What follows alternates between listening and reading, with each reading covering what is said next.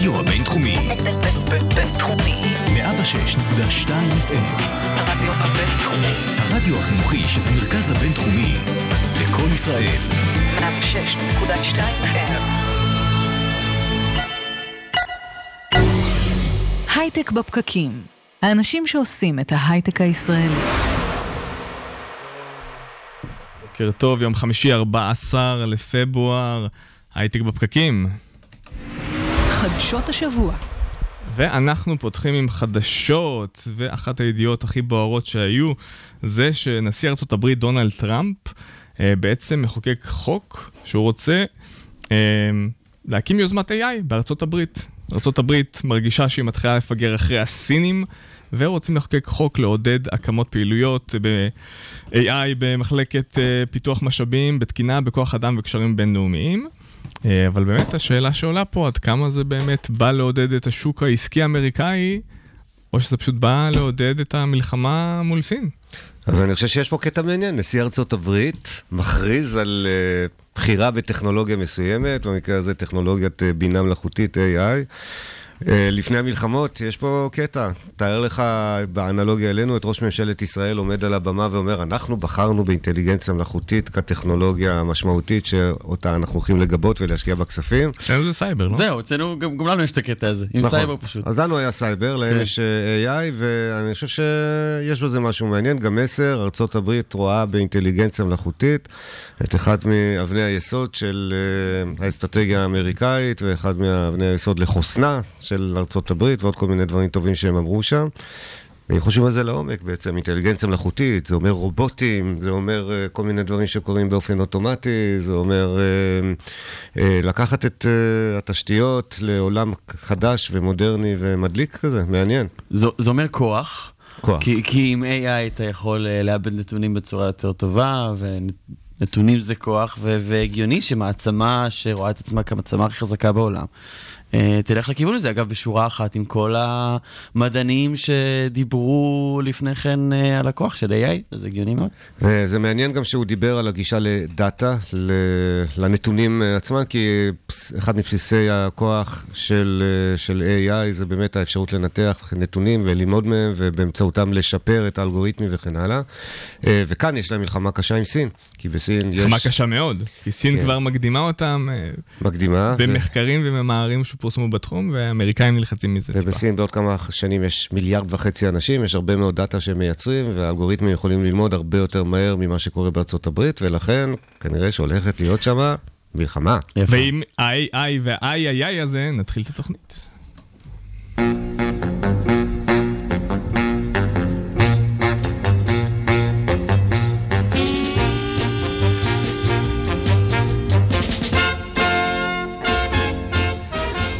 בוקר טוב, יום חמישי היום, לי קוראים נתן לייבזון, ביחד איתי מנחים את השידור הבוקר, יזהר שי, בוקר אור, יזהר. אהלן, בוקר טוב. בוקר אור גם לאורית טולדנו, ה multitasking שלנו. אהלן, אהלן, אהלן.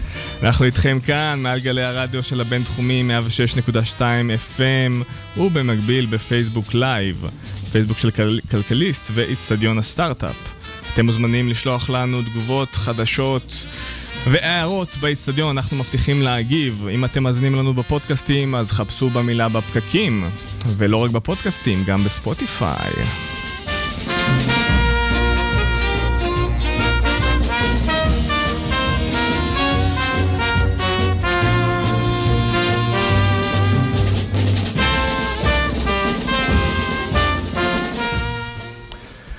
ונחזור קצת לחדשות. אז דיברנו על AI, ונדבר עכשיו על מעצמה אחרת. נדבר קצת על רוסיה, שהיא רוצה להתנתק מהאינטרנט, או לנתק את התושבים שלה מהאינטרנט החיצוני. קצת ידיעה מרעישה, אולי יש פחות אה, דברים דרמטיים בתוך זה. מה שהיא רוצה בעצם, שאם אני אזרח רוסי, ואני גולש באינטרנט, שאני אוכל לעשות את זה בעיקר על ספקים, שרתים ושירותים רוסיים. שאני לא אצא לדברים חיצוניים. ובאורח פלא גם אפשר יהיה לנטר את כל מה שאתה עושה, לקרוא, לבקר אה, ולמנוע כל מיני דברים. למה אני לא מופתע? למה אתה לא מופתע? כי אתה מדבר על רוסיה, ורוסיה, אה, למרבה הצער, הולכת אחורה בשנים האחרונות בכל מה שקשור לדמוקרטיה, זכויות האזרח, אה, חופש הפרט וכן הלאה. הולכת קדימה, לכיוון דיקטטורה. זו בהכרח- חוזרת. בהכרח. דיק- דיקטטורה? כאילו, התיחום הזה של האינטרנט בתוך רוסיה, אתם מרגישים שזה משהו שבאמת אה, יגביל את האזרח הרוסי? חד משמעית. ודאי, זו שאלה, כן.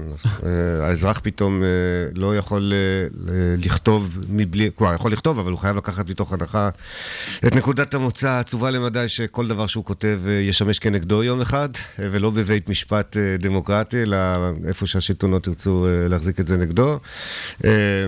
יהיה צורך להיות הרבה יותר זהירים, ואני מניח שזו פגיעה משמעותית בכל מה שקשור לחופש הפרט, חופש המידע וחופש בכלל. באמת אחת הסיבות שציינו, שרוסיה פשוט רואה בדבר הזה כמשהו שיאפשר, אה, ימנע בעצם התערבויות חיצוניות מחוץ לרוסיה, אה, כמו בבחירות ודברים כאלה, אז אני לא שואל האם זה פשוט, זה לא ציניות, שתמיד מאשימים את הרוסים שהם בעצם מתערבים, ואז הם אומרים, לא חבר'ה, אנחנו, אנחנו גם פוחדים. אה, הגיוני, כי אנחנו אה, נוהגים לגבות את אה, ארה"ב באופן אוטומטי בכל המלחמה הקרה הזאת שעדיין מתנהלת באיזשהו מקום, אה, אבל צריך לזכור, אה, צפון קוריאה וארה"ב היו בסכסוך לפני כמה שנים, וארה"ב טענו. שנתקע אותם מאינטרנט אה, למשך כמה ימים. אז יש לה את הכוח לעשות את זה. מרוץ לחלל, אתה רואה שכל המעצמות משגרות לוויינים לחלל ורוצות שזה יהיה טכנולוג... טכנולוגיה שלהם, אז לגיטימי שרוסיה רוצה עצמאות גם בהקשר הזה. מה היא תעשה עם העצמאות הזאת? אה, מפחיד, אבל... אולי תהפוך לסין. עמדתי להגיד מי כמוהם יודע, אבל בסדר. לקחת לי את ה pitch, הכל טוב. ולסיום, אנחנו נעשה כזה shout-out קטן ומחיאות כפיים לפייבר הישראלית שרוכשת את ClearVoice האמריקאית בעסקה שמוערכת איפשהו בין 10 ל-20 מיליון דולר, שזה תמיד חדשות משמחות ושונות שיש אקזיט שחברה ישראלית רוכשת, וזה כבר רכישה שנייה של Fiverr, אחרי שהיא רכשה לפני כשנה חברה אחרת שגם מעצימה את הפרילנסרים שלה, אה, וזו מגמה יפה שאנחנו רק רוצים שתימשך. יאללה, על-? ה Fiverr. אם כבר אקזיטים אז גם אה, קצת לכיוון שלנו. נכון. אז אנחנו מוחאים כפיים? אנחנו מוחאים כפיים. סוערות, סוערות. טוב, אנחנו ממשיכים? כן? מכיר את השיר הזה? כן, זה מתקופתי. זה לרגל הרכישה, אפשר לקרוא לזה אקזיט, אולי לא איזה שילם. יופי, אנחנו מדברים על האקזיט, כן. מה זה, מסודרים, לא? נכון. כן. איפה מצאת את זה? והחליט להעביר שיר לבד. כמעט חגגנו אקזיט. ו... אז בגלל שהוא החליט להעביר שיר... אז זהו, סיימנו, אין לו כן, שירים סיימנו. היום. זה, לא, אוקיי. זה ביאס, רציתי את האקזיט. אז נמשיך הלאה, קצת ניגע בכספים בצורה אחרת, לדאל שלו, שבעצם אה, אנחנו נבוא ונשוחח עכשיו באולפן, על הדבר היחיד שהיה יותר מהיר בעצם מהעלייה הביט- המטאורית של הביטקוין, זו הצלילה הכואבת שלו. וננסה להבין עם דאל, האם זה הרגע למכור את הביטקוין, במיוחד אחרי שבוע שעבר, שדיברנו על בלוקצ'יין ושיש פה איזושהי הירגות אחרי האייפ, או שהפוך, אנחנו צריכים לשמור על הביטקוין ואנחנו צריכים ללכת ולרכוש אותם בחזרה ולא למכור אותם כך מהר. דאל שלו הוא בעצם מנכ"ל מייסד STP House, שמספקים גם שירותי סליקה ומתעסקים בנושא של העברות כספים. בוקר טוב דאל. אהלן, בוקר טוב. אז לפני שנתחיל ונגיד שאתה באמת, אתה פן של ביטקוין ואתה בעדו ואתה מאמין במגמה הזאת, אה, קודם כל ניתן לך קצת אה, את הצד השני ונגיד שבעצם היית פעם סקפטי. אני הייתי מאוד סקפטי פעם, אני... רק ברמה- תבהיר פעם, לפני 20 שנה, לפני שנתיים. לפני כארבע שנים. אוקיי. אה, בחיים המקצועיים שלי, אני כבר 20 שנה בהייטק, אה, מתעסק בעולם הכספים, אני שותף של בנקים, של רשת הסליקה הבינלאומית סוויפט, זה מה שאני עושה. ויום אחד אה, פנה אליי אה, מישהו שאני לא מכיר ואמר לי, תשמע, אני גם כותב אה, על, אה, על תזונה ועל אוכל. ואז הוא אמר לי, תשמע, אתה כותב על פלאו, ביטקוין זה כמו פלאו. אמרתי לו, אוקיי, מה נסגר? אה, ולא כל כך רציתי לשמוע, הוא ניסה, ככה התחלנו לדבר, ומשהו עשה לי איזה קליק, כי זה התחבר לי לבעיות שאני מכיר בעולם הפיאט, הכסף הרגיל, פיאט זה כסף אה, שאנחנו מכירים, כסף מדינה. אה, ולאט לאט, אה, כמו down the rabbit hole, התחלתי ללמוד על הנושא יותר ויותר. איזה בעיות לדוגמה? לא לימדו אותנו אף פעם מה זה כסף, רובנו חיים באיזה מטריקס שאנחנו חושבים, הכל יהיה בסדר, ומישהו ידאג לנו לפנסיה, והכל... המדינה, הבנקים. כן, כן, הבנקים. ואם הכל לא, הכל בסדר ואין מלחמות ואין משברים וזה, אז אולי זה באמת יקרה. החיים מלמדים אותנו שזה לא קורה. והכסף בשנים האחרונות, או בעצם משנת 70, שינה את פניו. הוא הפך להיות כלי ביד הממשל. המדינה יכולה להדפיס ממנו כמה שהיא רוצה, והמשמעות היא שבגלל זה אנחנו עכשיו בחרדה כל הזמן. מה נעשה עם הכסף? איפה נשקיע אותו? אנחנו יודעים שאם לא נשקיע את הכסף שלנו, הוא פשוט יה- יהפוך לאבק, לא יהיה שווה כלום. פעם זה לא היה ככה. אנשים צברו הון, צברו זהב, צברו אה, כסף, והכסף נשאר כמו, כמו אנרגיה, נשאר ברשותם, והיום הכסף אין לו בעצם ערך לאורך אז זמן. אנחנו בעצם מדברים על כסף וכל ה... מה שנקרא אה, הכלכלה שלנו, איך שהכסף שלנו היה בנוי בעבר ואיך שהוא מתנהל כיום, שכולנו יודעים שיש לנו את הבנקים והמדינה שמנטר את הכל, ובעצם הביטקוין כנראה הוא מסמל את מה שיהיה בעתיד, אולי. אולי. אבל אה, זה- כן, בינתיים הכל עובד בדרך כלל. כשאין איזשהו סחרור אינפלציוני, וואלה, אני הולך לבנק, אני מוציא את הכסף, אני משתמש בו בשביל לקנות ירקות, חולה על ירקות, וזה עובד אחלה. נכון, כאילו, אבל אה, אני חושב אה, שרק כבסיס להמשך הדיון צריך לזכור מה שדאל אמר, השיטה השתנתה. פעם הכסף היה ייצוג אמיתי של איזשהו כן. ערך, זהב ייצג את הזהב, ואפילו השטרות היה בהם משהו שקשור לכסף. על כל דולר אמריקאי היה כמה פעם כתוב שאפשר אה, לפדות אותו בזהב. שנמצא בפורט נוקס, כן. ה... בפורט נוקס האמריקאי, וניקסון ביטל את הדבר הזה. עכשיו זה נשמע לנו משהו טכני, אוקיי, ביטל, לא ביטל, מה זה מעניין אותנו היום? אבל uh, אני זוכר שפעם עשרת אלפים שקלים, שטר הפך להיות uh, עשרה שקלים, והמטבעות הפיאט בכל העולם נעלמו. ב... אבל זה לא רק פעם, בוונצואלה השנה זה עשרות אלפי אחוזי אינפלציה, וזה לא רק אינפלציה. Uh, הביטקוין בא לאפשר לנו שפה בינלאומית גלובלית של העברת ערך. אתם נוסעים לא, לאירופה, לארה"ב, אתם צריכים להמיר כסף, ואם עברתם דרך אירופה, אתם צריכים להמיר עוד פעם כסף. אין שום היגיון שבעידן האינטרנט לא יהיה לנו כסף שהוא גלובלי והוא בכל מקום, והוא מתקשר לנו לעשות עסקים עכשיו עם כל בן אדם בעולם, ויותר מזה, הוא מאפשר לכל אחד מאיתנו לשלוט על ההון שלו. אתה הבנק של עצמך, אתה לא צריך אף אחד אחר, אתה לא צריך לסמוך על המדינה שלא תנפיק יותר מדי, או לא תיקלע למלחמות, או לא, סתם יהיה, יודעים, שיט happens, יכול אה, לקרות. מדברים על ביטקוין ספציפית? אנחנו מדברים על ביטקוין ספציפית, כן. ספציפית בצורה ביטקוין. כרגע, אבל הוא לא מטבע שאני יכול לסחור בו בצורה פשוטה. דווקא זה אחד הדברים אפילו שמים לך מכשולים, כן. הכי גדולים בביטקוין.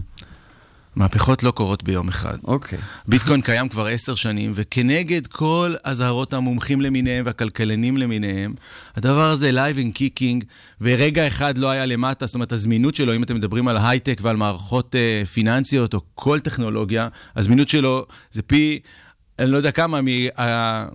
השירות הכי טוב של גוגל, הוא כל הזמן למעלה, הביטקוין בזמינות של 99.998 מהיום שהוא עלה, זאת אומרת, בשנה הראשונה היה לו כמה שעות שהוא היה למטה. עכשיו, אבל אם באמת נדבר על התקופה האחרונה, שהביטקוין, אחד ה... מחיר. אחד הדברים כן. ש, שאומרים, שטוענים נגדו, שהוא היה באמת, בה, הוא היה נמוך, הוא עלה לאזור ה-20 אלף דולר, ואז עוד פעם צלל מהר מאוד, שהוא מטבע מאוד לא יציב, וזה עוד קורה לפני שמדינות מתחילות לפעול בצורה אקטיבית. יש כמה דוגמאות למדינות שכבר ניגע בהן, אבל האם אנחנו באמת ככה יכולים לסמוך על מטבע כזה שהוא לא סטבילי, והוא פעם אחת למעלה, פעם אחת למטה, להשקיע בו, שהוא, שהוא כל- יהיה איתנו, כל- שנרגיש בטוחים. אתה שאלת מקודם אם אה, זה הזמן למכור את הביטקוין שיש לך, אז קודם כל כבר התקדמת שיש לך ביטקוין, זה כבר עדיין אין לי, מצוין. עדיין אין לי. אוקיי, בסדר, יש לך לאן להשתפר. היום. אה, בכל מקרה, אני רוצה רגע לנתק את הדיון מהמחיר. המחיר, כבר בתי הקברות מלאים אנשים שאמרו שהביטקוין הולך למות ושהערך שלו אה, יהיה שום דבר.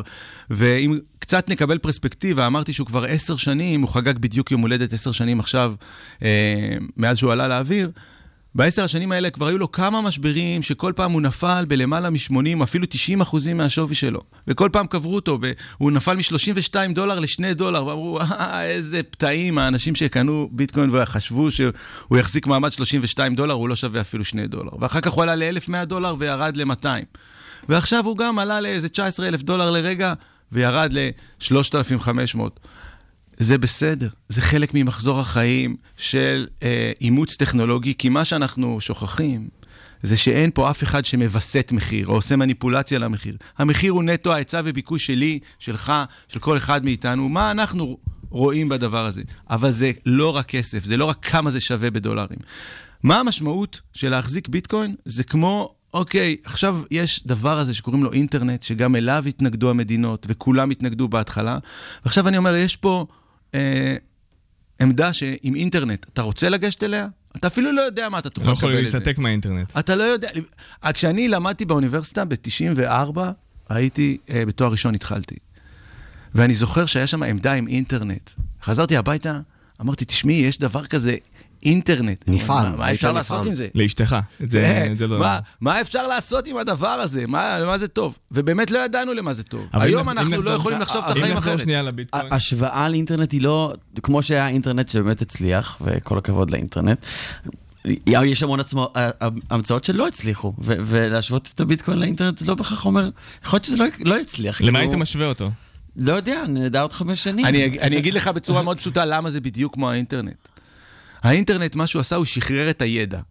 הוא הפך את הידע לכ- נכון. נגיש לכל אדם בכל מקום. זה המשמעות של האינטרנט, זה מה שהוא עשה, זה הבשורה של האינטרנט.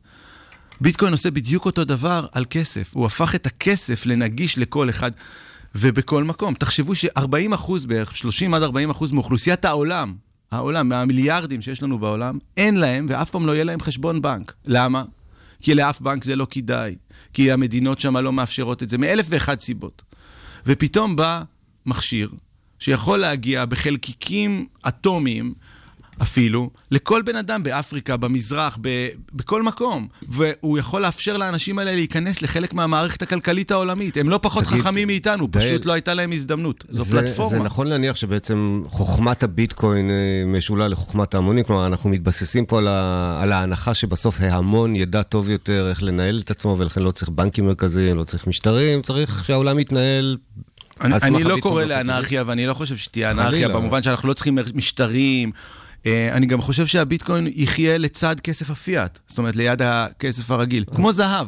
זהב יש לנו כבר 5,000 אתה יודע, שנה, הוא עובד זהב, הוא עובד סבבה, ואנשים משקיעים בזהב. מה שמעתי לטעון, שלמשל ב-2008, כלכלת העולם כולו כמעט קרסה, וחלק מזה נבע מהשתוללות של השווקים החופשיים, ובסוף מי שהציל את העולם זה הדבר הנורא הזה שנקרא אה, משטר פדרלי, בנק מרכזי, וכל מיני דברים טובים שבעולם הביטקוין לא הציל- קיימים. הציל כוכבית.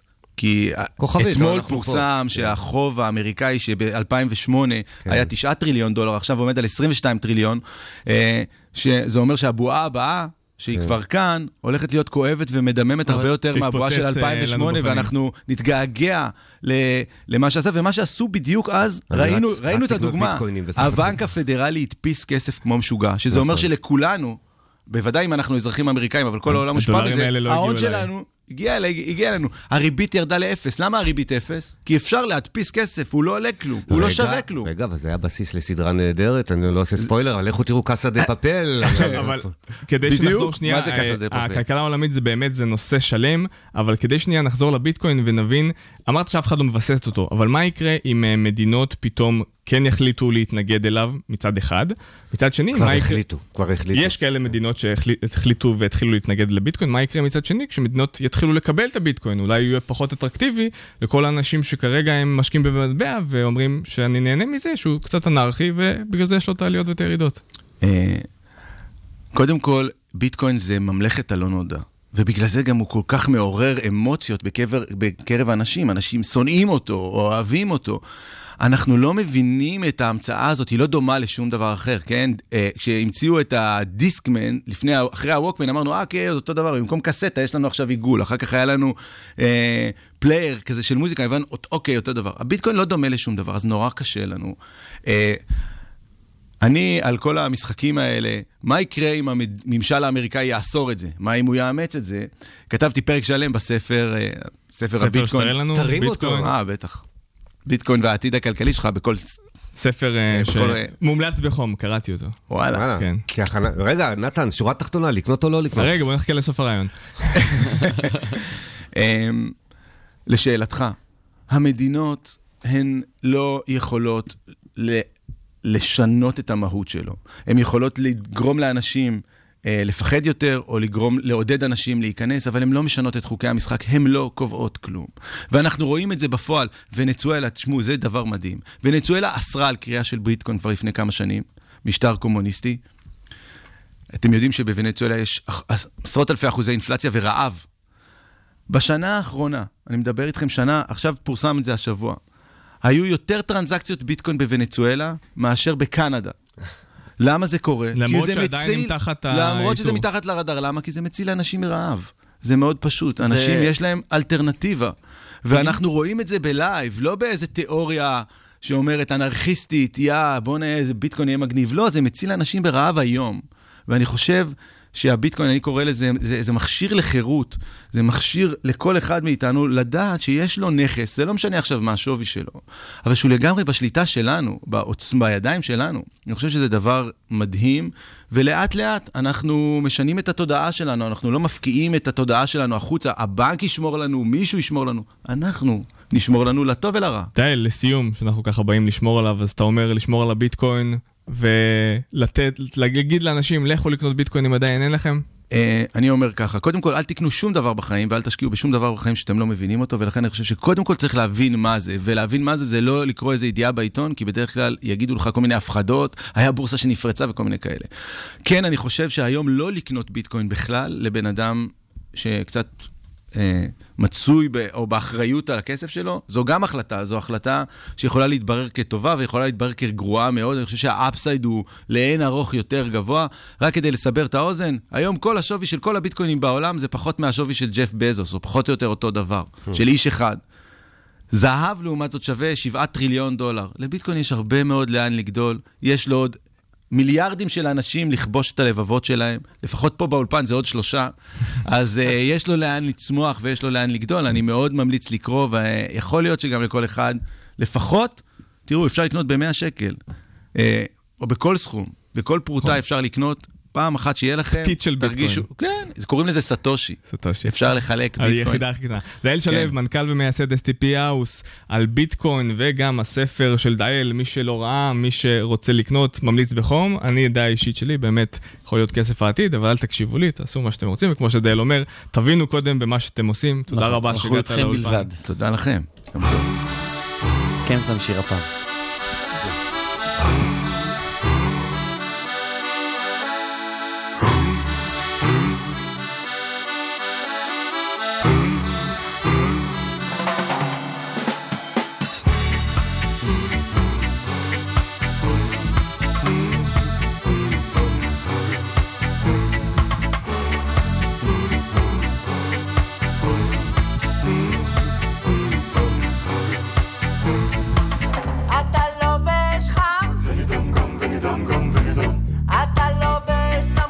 סתם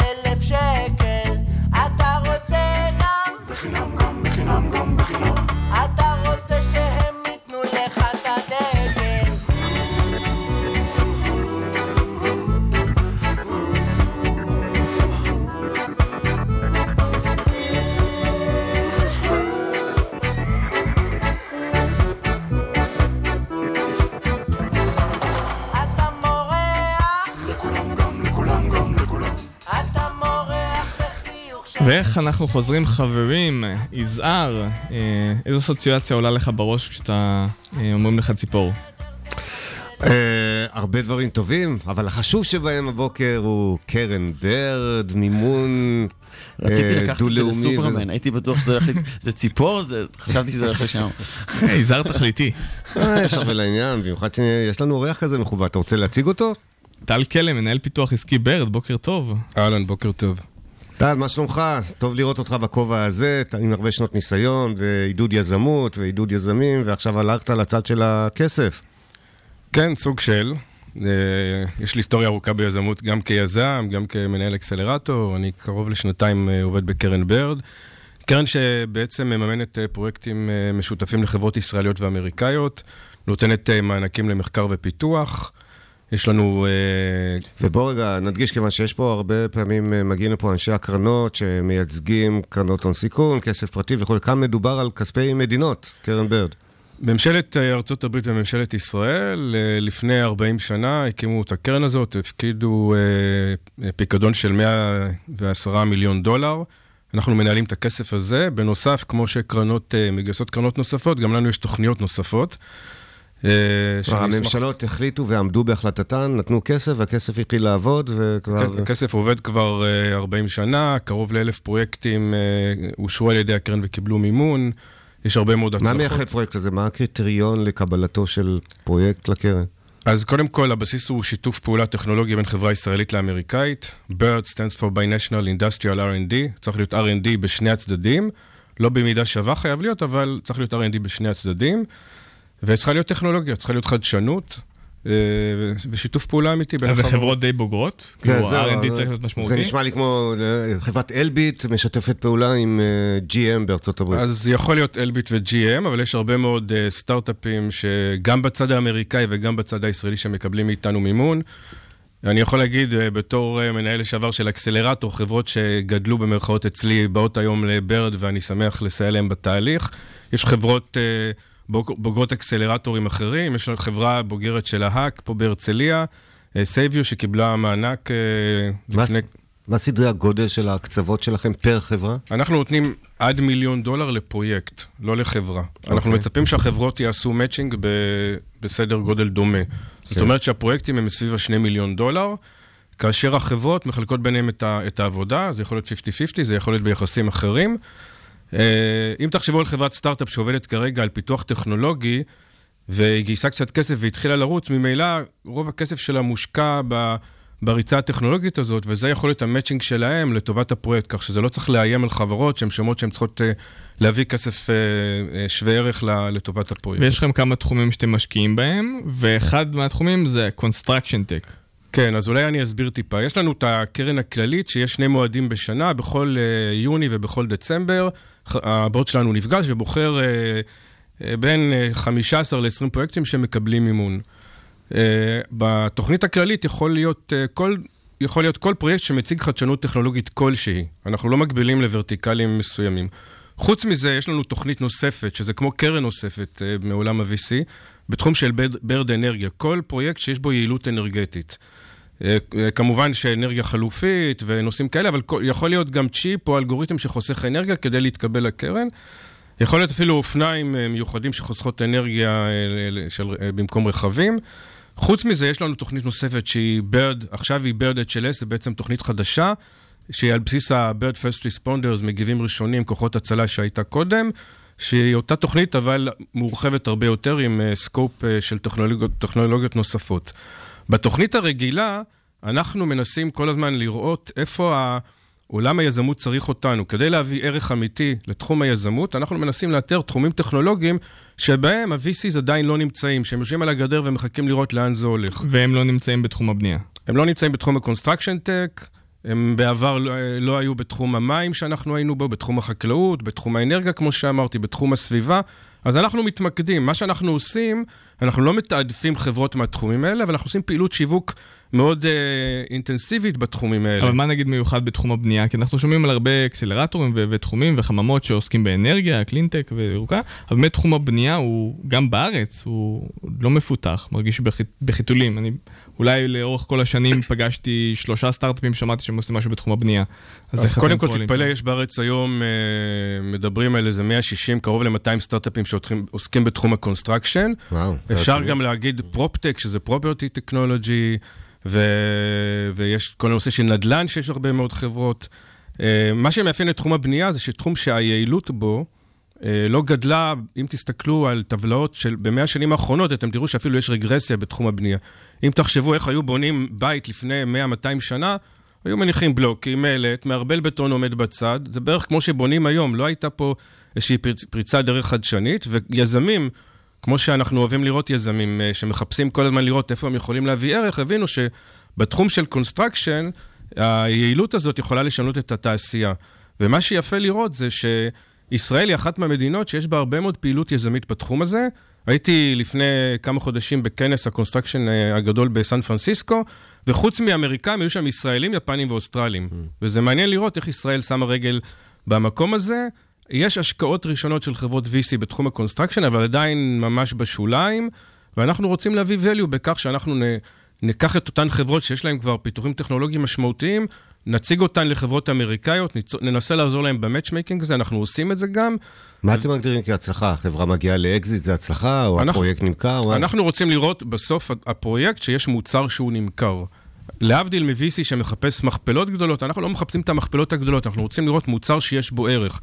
אנחנו נשמח לראות מוצר שכמובן פרץ את השוק והגיע למכפלות עצומות, אבל אם אנחנו נממן חברה שמציעה פתרונות לילדים אוטיסטים, או חברה שמציעה אה, אה, פתרון חדשני טכנולוגי בתחום האנרגיה, חברה שמציעה פתרונות סביבתיים לעולם טוב יותר, חברי הבריאות שלנו מאוד אוהבים לאשר פרויקטים כמה זה כאלה. עולה לי? זה, אתם לוקחים equity? לך זאת בתור הלוואה? אזרח ישראלי? בתור נציג, מס הכנסה. אני יושב ראש ועד העובדים של היזמים עכשיו. קודם כל, זה אפילו לא עולה לך במס הכנסה, כי אנחנו מנהלים את הכסף שהופקד בזמנו, ואנחנו מנהלים את הכסף הזה אה, על בסיס הריבית שאנחנו מקבלים על הכסף, ועל סמך repayment של פרויקטים מוצלחים. וכמו שאתם יודעים, בעולם ההשקעות רוב הפרויקטים לא מצליחים. אנחנו בונים על אותם פרויקטים מעטים שכן מצליחים ומייצרים את ההכנסה אז לפרויקטים. אמרת ש- repayment, אז זה אומר שהחברה בעצם אה, משלמת לכם תמלוגים החברה. כן, החברה, במידה והפרויקט נכשל, אנחנו נפרדים כידידים, לא קרה שום דבר. במ- במידה והפרויקט מצליח, אנחנו מבקשים שיחזיר לנו את הקרן בחזרה, אם דוחים את זה בשני, איך במספר אפשר שנים. זה הולך- להגיע ולהגיש מועמדות אליכם? אז קודם כל כתבתי כבר בפוסט עכשיו בשידור שאפשר להיכנס ל-birdf.com. אני אגיד שאנחנו כרגע, אה, יש לנו את התוכנית הרגילה. אה, שביוני חברי הבורד נפגשים, ותאריך מועד ההגשות של, אה, של פרויקטים הוא השישי במרץ, ושל הצעות שלמות הוא ב-11 באפריל. כשאני אומר הצעה זה בסך הכל 4-5 עמודים, אקזקיוטיב סאמרי ראשוני, שעל בסיסו אנחנו נותנים go no go לפרויקט. מעולה. עוד שנייה. אה, יש לנו תוכנית נוספת בירד HLS, שהיא התוכנית החדשנית, שבשלישי באפריל זה מועד ההגשה, ומי שרוצה לבוא ולהבין יותר על, על, על בירד ועל הכלים שאנחנו מועמדים ועל תחום ה-HLS, יש לנו אה, בעוד שבועיים בדיוק במכון הייצוא יום עיון, אתם מוזמנים לבוא להשתתף ולשמוע על כל הפרטים, גם מכוחות ההצלה שמציגים את האתגרים שלהם ומאתגרים את היזמים להביא פתרונות אה, משותפים. טל קלם על תוכניות מיוחדות אה, ששווה לשתף פעולה לגביהן. מנהל פיתוח עסקי בר, תודה רבה שהגעת לאולפן. תודה רבה לכם, יום טוב.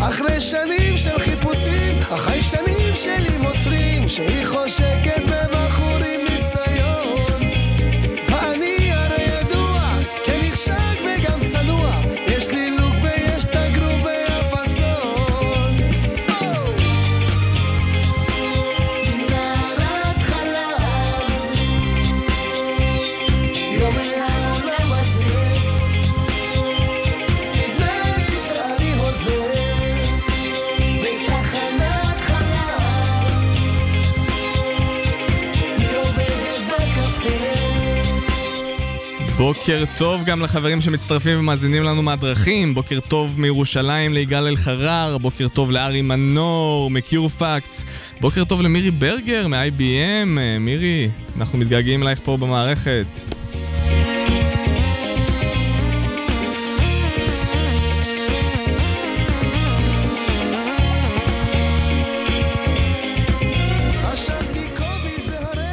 פעם גרנו בקיבוצים, יש כאלה שעדיין גרים, אבל נגיד אה, ב- בפתוס, שפעם גרנו בקיבוצים, בתקופתנו אנחנו עוברים למתחמי עבודה שיתופיים, אבל יש מי שלוקח את ה-co-living ואת הביחדנס לרמה אחת מעל. ביחד נס, אה, אהבתי. ביחד נס. זה נחמד. ביחדנס, זה סלוגן חדש. אה, ומי שנמצא איתנו כאן פה באולפן לדבר על זה, מנהל ון ישראל, ניר עדן? עדן. בוקר טוב. אה, co-living. אנשים באמת עוברים לגור ביחד, אם מדברים על אה, מאיפה זה מתחיל, אז אפשר לרדת חזרה ל-1850, אנשים שלאט לאט עברו לערים, מצאו את עצמם מוקפים באנשים, אבל מרגישים לבד. מה זה co-living? אה, co-living, אתה יודע, זה תלוי את מי אתה שואל. אבל כמו שאמרת, בעיניי, זה משהו דווקא מאוד מאוד עתיק ושורשי, למרות שזה מושג יחסית מודרני וחדשני, אבל זה בעצם מדבר על כלכלה שיתופית, על אה, לחיות ביחד. אה, אנחנו אה, מאמינים שזה מבטל את אחת הבעיות היותר מציקות שיש אה, בערים הגדולות, וזה בסוף תחושת הבדידות. מה זה ון ככה למי שלא מכיר? אה, ון זו דיאגרמה. אה, ג'ון ון, אה, מדען אה, אה, שבעצם מדבר על מפגש של אה, שלושה מעגלים, השטח הפנימי, אני קורא לו גם וגם וגם. משהו שאנחנו פחות מרשים לעצמנו אה, להגיד ב, בעידן הזה. אה, כי אם אני גר בעיר, אז אני צריך לוותר על ה, אה, אולי אורח חיים שלי, ואם אני... בקיצור, אה, זו דיאגרמה שמדברת על מפגש בין קבוצות. ון באמת מציע פתרון מאוד מעניין אה, ל-co-living, אבל מלבד ון שנדבר עליה עוד רגע, זה, זה חלק ממגמה, נכון? אנחנו רואים עוד ועוד אה, סטארט-אפים וחברות שמתעסקות ב-co-living, נכון? נכון מאוד, זה, זה מאוד טרנדי, אה, אבל ון, ון היא, היא לא מוצר, ון היא תרבות, אה, שאנחנו בעצם מציעים לאנשים ומזמינים אותם לחשוב אחרת, לחיות אחרת, דרך אה, ערכים כמו השתתפות אה, וערבות הדדית. אה, הם כבר גרים בשכונה, או שאתם אלה שמביאים אותם לשם? הם באים בזכותכם, או שהם כבר שם ואתם באים ואומרים, אנחנו עכשיו נעזור לכם? גם וגם. גם וגם. גם וגם. אה, אה, חלק באים, אה, חלק, אה, אנחנו אה, בעצם מציעים לאנשים לחיות במרכזי ערים, אה, אבל בצורה שבה הם יכולים להרשות לעצמם. אה, בלי לוותר על אה, אורחות החיים שהם אה, היו רוצים. אני גר בשכונה, אבל כן חשוב לי אה, לעשות יוגה בבוקר, וכן חשוב לי להכיר את הירקן השכונתי, וכן חשוב לי לצרוך את התוכן ואת התרבות ואת החינוך שלי בתוך השכונה, ולא לצאת מהשכונה שלי החוצה. אה, וזה מה שאנחנו בעצם מנסים לעשות. אז ון באמת פרויקט שבארץ קיים אה, בשכונת שפירא בתל אביב, שם אתם מציעים שירותים של דיור, מציעים גם מגוון שירותים, כמו לדוגמה, אם אני צריך הנדימן אני פונה אליכם, ובאמת אם אני רוצה ירקות אני יכול דרככם להשיג את זה.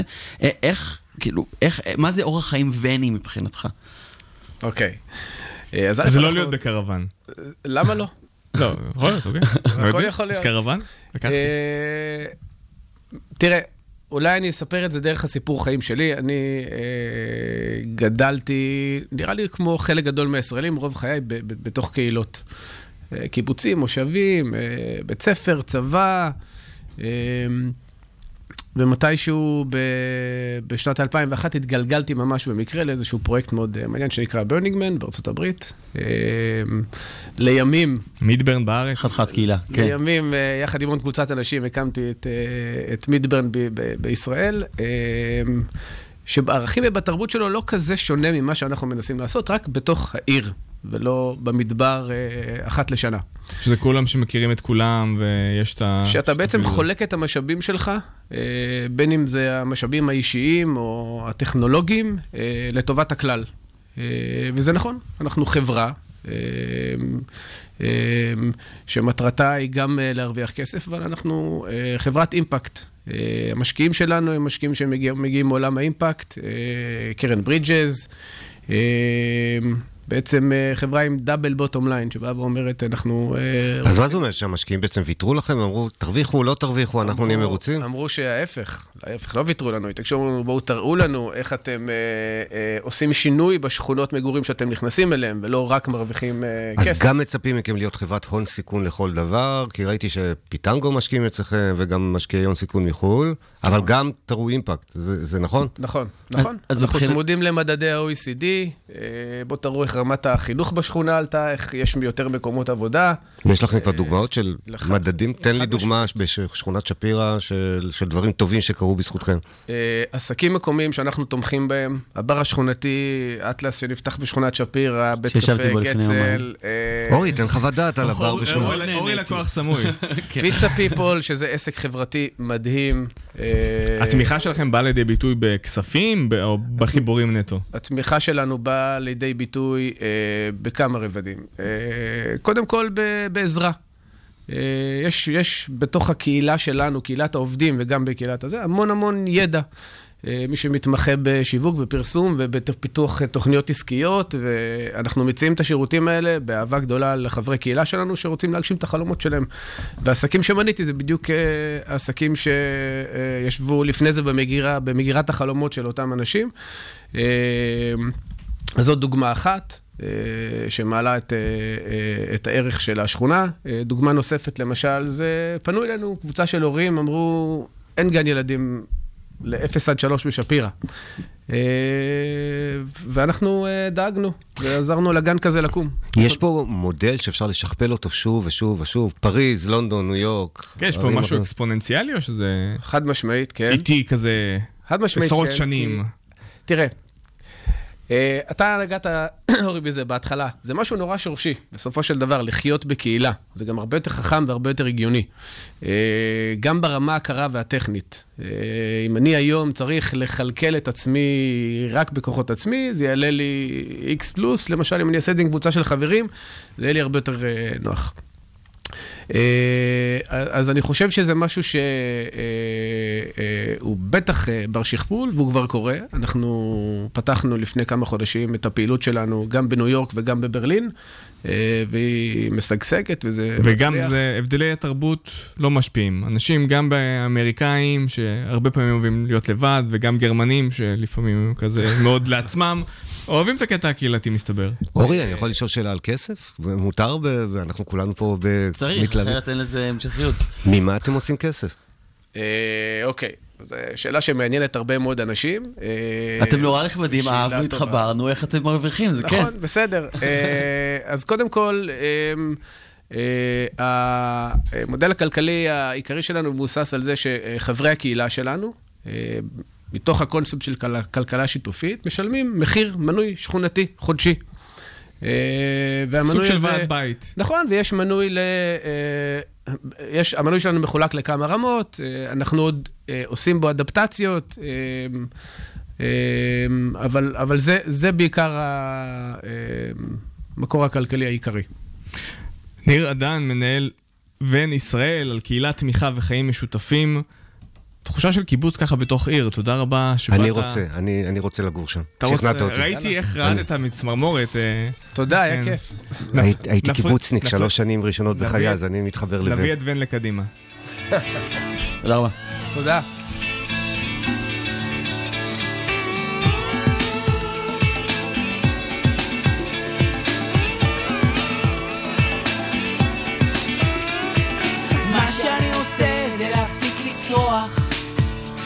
בכל פעם שאני נכנס לבית קפה מה שאני רוצה זה להפסיק לשמוע את השריקות שעולות מהחזה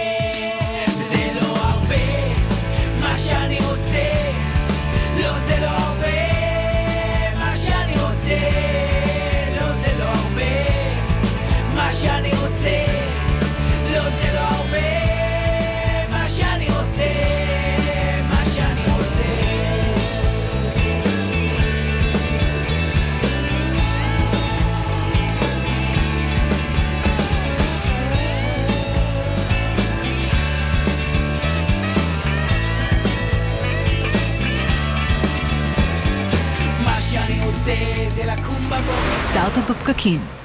ואנחנו עוברים לאולי הרבה דברים אחרים שאנחנו רוצים, אה, וניצן גל, תספר לנו עליהם.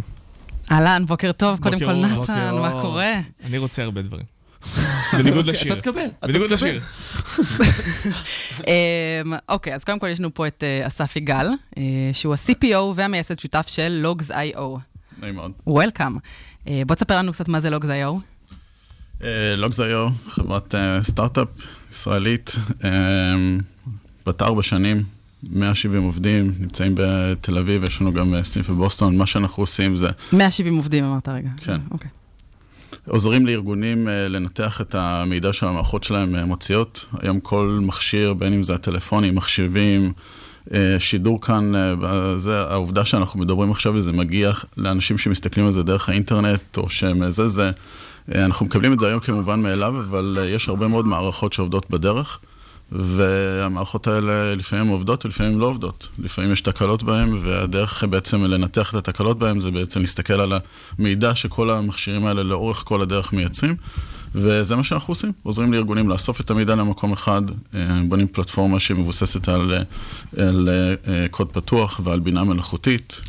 זה נשמע המידע. מאוד פשוט, אבל אני כן רוצה רק לחדד את זה, שזה אולי נשמע כן לאנשים מסוימים לא הכי מובן מאליו. המוצר מופנה, כאילו הלקוח הוא בעצם אנשים שהמתכנתים. נכון, הלקוח המתכנתים, האנשים שבעצם מתחזקים את כל המערכות האלה ודואגים שהכל יעבוד מאחורי הקלעים. ומה אתם בעצם נותנים להם שלא היה להם קודם? זאת אומרת, מה ה-value proposition שלכם עבורם? קודם כל, אנחנו מנגישים להם אה, מערכת שהיא מבוססת מערכת קוד פתוח, שהיא באמת עובדת בסקייל, שהוא אה, מסוגל לתמוך בגדלים של ארגונים שאנחנו עובדים איתם.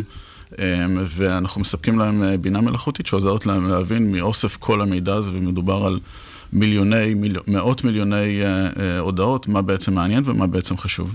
אתה יכול לתת דוגמאות למה הלוגים שלכם, זאת אומרת, היכולת שלכם לעקוב אחרי הלוגים האלה בצורה חמה, מה אתם יודעים לתת להם, איזה insights אתם, לדוגמה, סיפקתם לחברות מסוימות? כן, יכולים לספק להם שבמקרים מסוימים אה, טרנזקציות של מכירה לא עובדות. אה, אה, דברים של הזמנות של, של טיסות, יש לנו כמה חברות שהן אה, חברות תעופה שרוצות לדעת שהכל עובד. המתכנתים כותבים אה, את הקוד ולפעמים יש תקלות בדבר הזה. לא עובד מבחינת באגים, או לא עובד מבחינה עסקית? שזה לא פשוט עובד מבחינת... מוצר לא מדבר. זה לא עובד מבחינת באגים.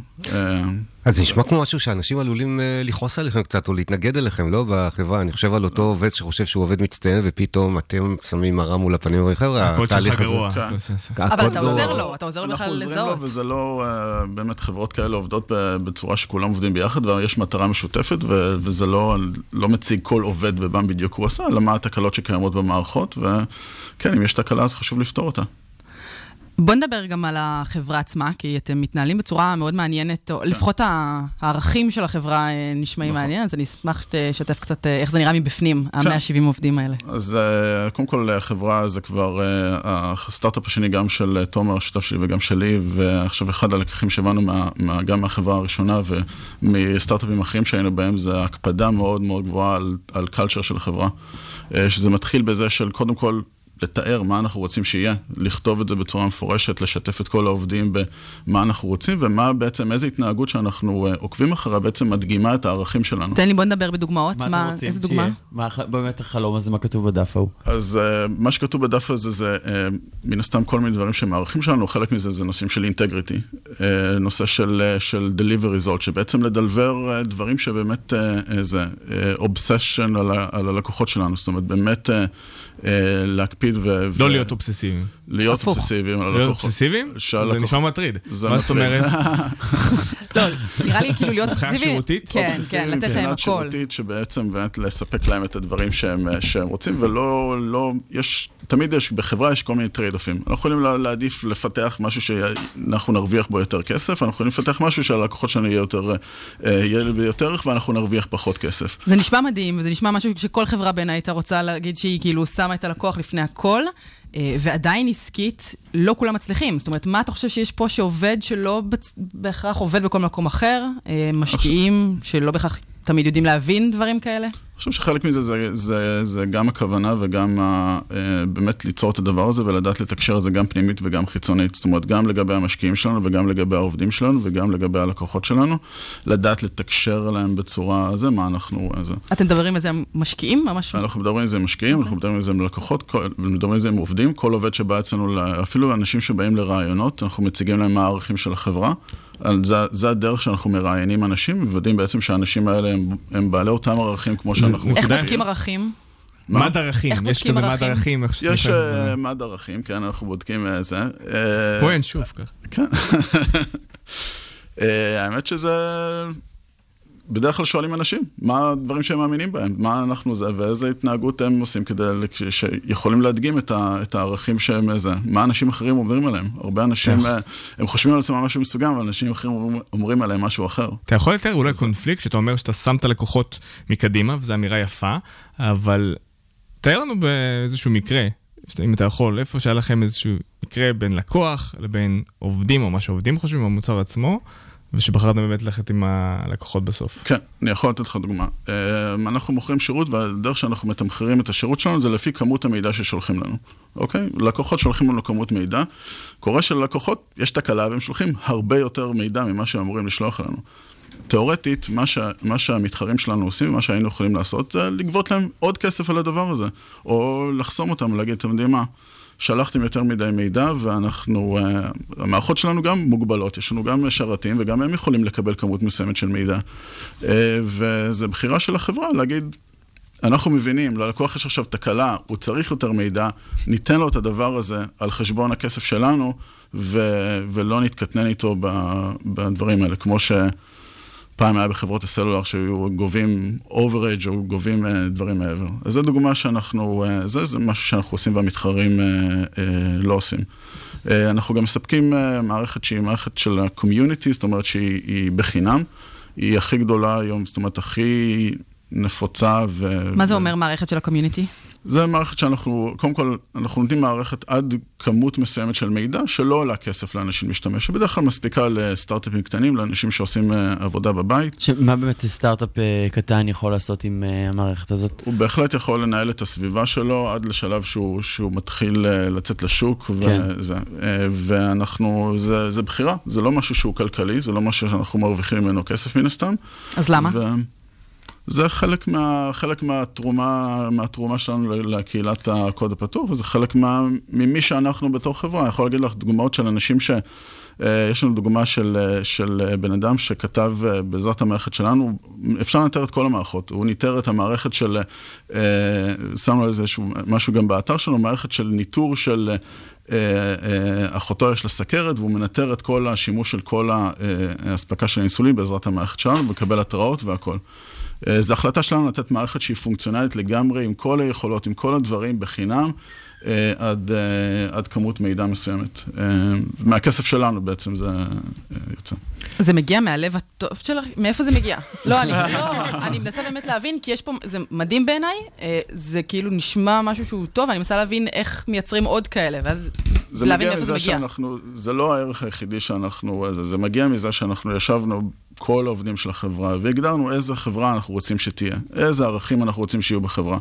Uh, אני אתן לך דוגמה נוספת, נושא של אינטגריטי. שורה. שורה. בשורה אחת. Uh, לקוח, היינו אמורים לנסוע אליו, לבקר אותו, וזה, זה עולה הרבה כסף מן הסתם, וזה, והייתה תחושה שאנחנו לא, אה, לא מוכנים, שהוא לא מוכן, אנחנו לא מוכנים להתחיל לעבוד איתו, זה לקוח פוטנציאלי.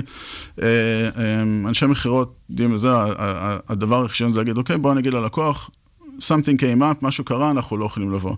ההנחה שלנו בתור חברה זה, תהיה אמיתי איתו, תגיד, שמע, כנראה אנחנו לא מוכנים, אתה עוד לא מוכן. בוא, אה, זה, במקום אה, אה, לייצר את הדבר הזה, אז, אז זה דברים שאנחנו משרישים אותם לאורך כל הזה. אני חושבת שהגישה שלכם מדהימה, יצא לי לשמוע אותך גם קצת לפני וגם עכשיו. אתם עושים הרבה דברים נורא יפים ברמת הקלצ'ר, ואני חושבת שהרבה חברות ב- בשוק, גם בארץ וגם בחו"ל, יכולים ללמוד, אז, אז כל הכבוד ותמשיכו תודה, ככה. תמשיכו תודה. ככה, גם מוצר, גם נשמה אפשר להגיד. לגמרי. תודה. תודה רבה ניצן. פרשת השבוע. ויש לנו שיר אורי, לא? זה, אנחנו לא. רוצים- עוד פעם להאזין.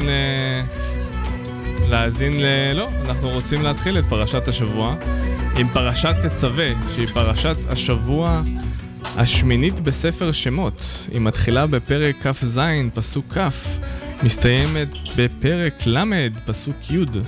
הפרשה ממשיכה את הפרשה הקודמת, פרשת תרומה, שהיה אבריימי ויינגוט שבוע שעבר ודיבר על התרומה. והוראות לקריאת הקמת המשכן, את פרשת תצווה, קוראים לרוב לפני חג פורים. ואתה תצווה בני ישראל, ויקחו אליך שמן זית זך כתית למאור, לעלות נר תמיד, באוהל מועד מחוץ לפרוכת אשר על העדות, יערוך אותו אהרון ובניו מערב עד בוקר לפני אדוני, חוקת עולם לדורותם אל בני ישראל. ונכנס הדר חי, המפרשן השבועי שלנו. וואי, איזה תואר. הרב חי. הרב חי. הרב חי. טוב, זה אחלה כינוי.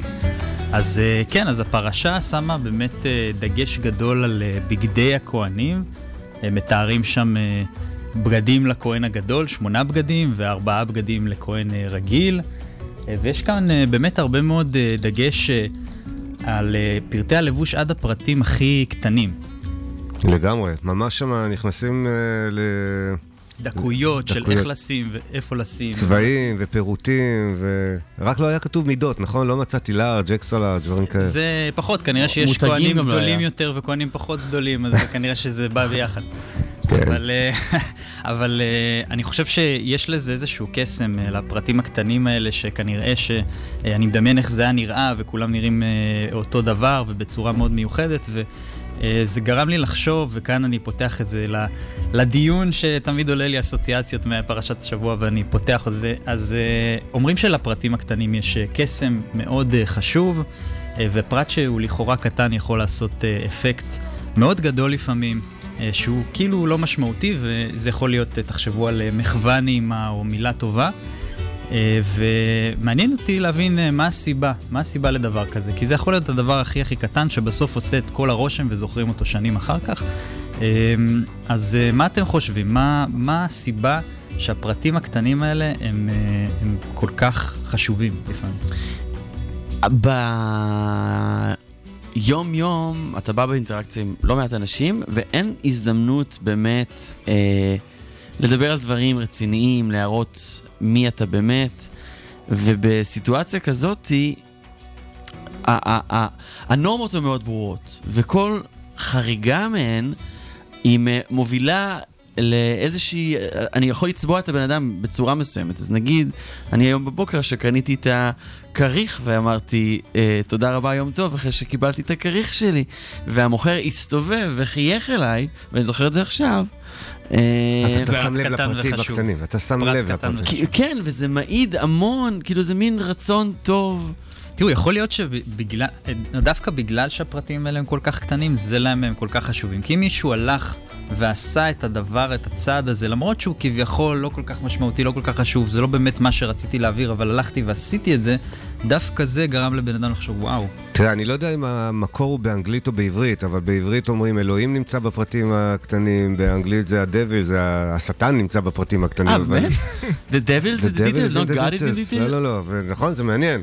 God אה, is the DJ. גד, נכון, הוא מתקלט. אז אולי יש פה הבדלי תרבויות, אבל בסוף אתה, בשתי השפות, מקפידים מאוד על הפרטים הקטנים. אז יש איזה מין אה, עניין תרבותי כזה שיש חשיבות לפרטים הקטנים, והפרטים הקטנים, כמו שאנחנו רואים פה בפרשה הזו, בונים אה, דבר קדוש וגדול בפני עצמו, שקשור באמונה וקשור בזה שהנה, אנחנו היום אלפי שנים אחרי, ומדברים על הפרטים הקטנים ההם. אז אני חושב ש... אתה יודע, כולנו אה, רגילים לקדש את התמונה הגדולה, the big picture, במיוחד מנהלים ואנשים שמתייחסים לתהליכים, אבל בסוף יש חשיבות אה, מאוד משמעותית גם לפרטים הקטנים. ההוא שאמר לאורי בוקר טוב, או שאורי אמר לו, וההוא שחייך אליו, והאיש שהסתכלה על איך בדיוק נראית המנה, וכל מיני דברים קטנים אחרים. אני מאמין גדול בפרטים הקטנים, אם שאלת לדעתנו האישית. מטאפורה שעולה לי בראש זה פאזל, שאתה רוצה לראות את התמונה היפה. כדי להגיע לתמונה היפה אתה צריך לעבוד עם אלפי חתיכות קטנות ולשים אותן במקום בעבודה סיזיפית, שאתה אולי גם אתה לא תשתף את העבודה הזאת, ואנשים גם לא יראו את זה, כי זה, אין, אין משהו מעניין. אוקיי, שמתי היום, שמתי עוד חתיכה, אני, מחר אני אשים עוד חתיכה, אבל זה לא מעניין. אבל בסוף התוצאה היא מאוד מעניינת. ו, ובגלל שהדברים הקטנים הם לפעמים גם בנאליים כאלה, אז לא יודעים להעריך אותם. כאילו, אה, טוב, זה מובן, אבל תעשה את הדבר הזה עוד פעם ועוד פעם ועוד פעם ועוד פעם, וזה של דבר גורם את הקסם הגדול. אקסטרה אה, mile. extra 100 מייל. יפה מאוד. טוב, יש לי זמן לעוד איזה... קושייה? כן, כן. אז uh, אני חושב בכבוד. שיש פה עניין גם uh, שצריך לשים לב אליו שהוא קצת uh, אחר, שהפרטים הקטנים לפעמים, ההקפדה יותר מדי על פרטים קטנים היא גם מסוכנת, כי יש אנשים שכל הזמן חוששים לא להוציא דברים החוצה, לא להראות אותם כי הם קצת פגיעים או קצת זה, והם קצת פרפקציוניסטים. עכשיו, גם מזה צריך נכון. להיזהר, זאת אומרת, אתה כל הזמן מחדד ומשפר ומשנה, ובסוף אתה לא מוציא דברים החוצה. אז גם לזה צריך לשים לב, שאנחנו אומרים פרטים קטנים, כדאי לדעת שאוקיי, אתה, אתה גם יפה כמו שאתה, בוא, בוא תעשה... מאמי, איך אתה נחמד אליי הבוקר. תוציא את הדברים, תראה אותם לעולם. נהדר, אתה יפה כמו שאתה. כן, לגמרי. האמת שהיה לי מרצה שאמר על הדבר הספציפי הזה משהו מאוד יפה. אה, יש משפט שאומר, אני לא זוכר אותו בדיוק, לא מראים לך מור חצי עבודה, משהו כזה, נכון? כן, יש, נו אז. אז אה, הוא אמר, מראים לך מור חצי עבודה. וואי, נכון. שבסטארט-אפיזם, אתה... סטארט-אפיזם. סטארט-אפ- אתה מוציא... ברגע שיש לך משהו, חצי משהו, אתה מוציא החוצה ומקבל פידבקים אה, מהסביבה בשביל טוב, לצאת מתוך גבולות המוח שלך. כי ככה המשיח הגיע. נכון. כן, ביזמות בכלל אתה צריך להוציא דברים החוצה, זה בכלל, אה, אתה יודע, אבל זה כדי להגיע למושלמות הזאת ולדעת להגיע אליה בצורה הנכונה. כי אתה, אתה לא יכול להגיע אליה בהכרח מתוך העבודה העצמית, אתה צריך את ה- אתה צריך את הפידבק. את הדברים נגענו הקטנים גם במלא מבחוץ. דברים דרך פרשת, זה היה יופי, נחמד. איזה יופי, ואנחנו עכשיו ניגע גם בסיום. ממש לפני שניפרד מכם, זה הזמן להודות, יזהר ואורי שהייתם איתי כאן. תודה, תודה כן, ו- על ההנחיה המרשימה. תודה שאתם עונים ואתם עדיין בחיים. אה, תודה להדר חי עם ההפקה ופרשת השבוע שגרמה לנו לחשוב ולשים עוד טיפה דגש בדברים הקטנים. תודה רבה לניצן שהייתה עם ההייטק, עם סטארט-אפ בפקקים. תודה רבה לכם שהאזנתם לנו. תודה רבה לכל מי שבדרך, ואם לא הגעתם עדיין לעבודה, סעו בזהירות. ביום חמישי הבא אנחנו נהיה כאן שוב עם אורחים חדשים ואנשים שעושים כמוכם את ההייטק הישראלי. תודה רבה לכלכליסט על שיתוף הפעולה. חפשו אותנו שוב בפודקאסטים עם המילה בפקקים ובספוטיפיי. אנחנו הייטק בפקקים, נשתמע בשבוע הבא.